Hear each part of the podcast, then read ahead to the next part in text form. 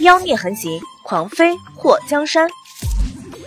作者：谬倾城，演播：醉黄林。手腕一紧，栾彩蝶被大力的抓住，按倒在车上。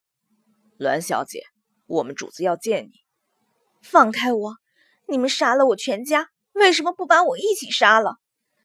栾彩蝶拼命挣扎，按住她手腕的大手此时就在她的脸颊边，她一歪头，直接狠狠地咬住，嘴里是让她恶心的血腥味儿。栾彩蝶忍着想要呕吐的冲动，狠狠地咬着这拿着武器杀害她全家的人的刽子手的手，恨不得咬掉才好。被她咬住的人全身肌肉一紧绷，另一只手直接掐住了她的下巴，让她松开口，然后点住了她的穴道。栾小姐，我也是奉命行事，有本事就杀了我！栾彩蝶双眼空洞地看着前方，不管你主子是谁，只要我还活着，就永远不会放过他。如果当年什么？栾彩蝶听到这个人刚想要说出当年的事情，就没了下文，耳边传来了花卷的吼声，还有那人抽剑的声音。马车还在行驶，但他眼眸一动，花卷儿，小蝶姐姐，我和天涯哥来了，你别怕。霍东风坐在战天涯的马背上，也追了上来。看到花卷把马车上那人扑下了马车，他直接跳上马车，解开了栾彩蝶的穴道，抓住那个人，他知道是什么人下令杀了我全家。栾彩蝶抱住霍东风，什么？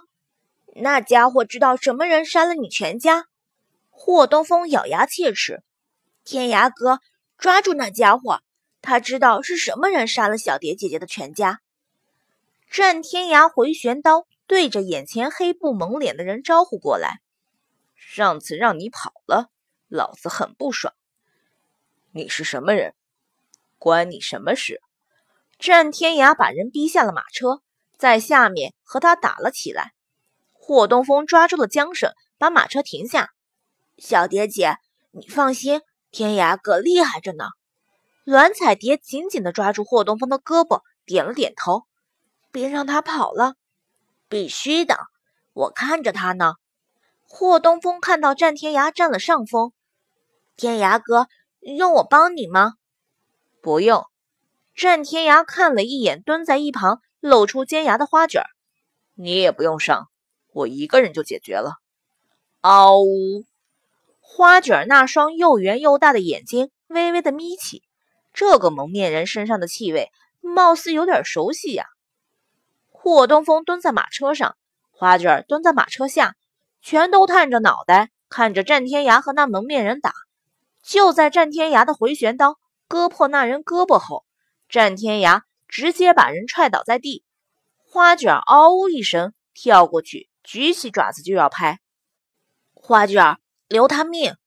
霍东风喊住了花卷，他这一爪子下去，估计脑浆都要被拍出来了。花卷伸着鼻子在蒙面人的身上闻了闻，这味道在他和霍水一起去那个叫贵阳的地方，他好像闻到过。这一爪子他没拍脑袋上，直接拍在这人肩膀上。随着一声骨裂的声音传来，那蒙面人竟然还能忍住不惨叫出声。战天涯看了一眼他小师妹养的老虎，虽然打扮的像只超大型的黑猫，不过这爪子的力量可不容小视啊！让老子瞧瞧你是什么人！战天涯站在那里，回旋刀一转，到了蒙面人面前，把他脸上的黑布直接割开。看到蒙面人露出的脸上出现一道血痕，战天涯一耸肩，劲儿大了。霍东风看到蒙面人的脸后倒是有些意外，蒙面人20几岁的年纪，容貌清秀，五官搭配在一起，给人一种非常儒雅的感觉。这人怎么看都不像个杀手，倒像个书生。哟，枉费你长这张能骗人的脸了，衣冠禽兽，道貌岸然。霍东风踹了他一脚，你是什么人？杀了小蝶姐姐全家的主使是谁？战天涯看着地上的人，目光一寒。我看你很眼熟。突然，他打了个响指。我以前在京都见过你，你好像是莫王的人。栾彩蝶听到莫王两个字的时候，全身都是一僵。是他？霍东风蹲下身。哎呦，莫王的人啊，真的是好高大上的感觉呢。来，报个名字上来。武松。战天涯眉头挑起。莫王身边的第一谋士武松，堂堂武松公子，什么时候也开始干起了偷鸡摸狗的勾当，不但杀人放火，还强抢民女。武松的肩胛骨被花卷的一个巴掌拍个稀碎，此时疼得脸色苍白。要杀要剐随意。栾彩蝶摸索着要下马车，霍东风伸出手扶住了他。他下了马车后，走到武松的身边。是莫王让你带人杀我全家是吗？我与他有恩，他为何要这样对我？武松看着栾彩蝶那双不再闪亮的双眸，表情黯淡。你见了他就知道了。栾彩蝶咬了咬嘴唇。他要是杀了我，尽管冲着我一个人来，为什么要杀了我的全家？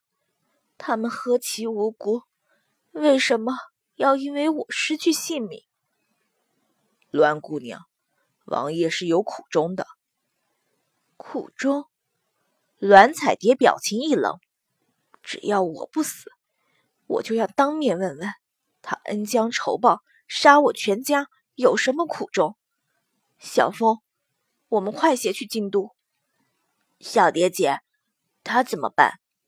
霍东风看了一眼武松，栾彩蝶的脸上浮现一抹杀意，什么都没说，上了马车。霍东风看了一眼武松后，一耸肩：莫王身边的第一谋士也不过如此。你是英雄点，直接咬了舌头呢，还是让小爷补你一刀？战天涯看了一眼进了车厢的栾彩蝶，手中回旋刀直接飞出去。武松一声没吭，直接被割断了喉咙。啧，第一谋士听名字挺高大上的，这么容易就死了？霍东风唏嘘了一下。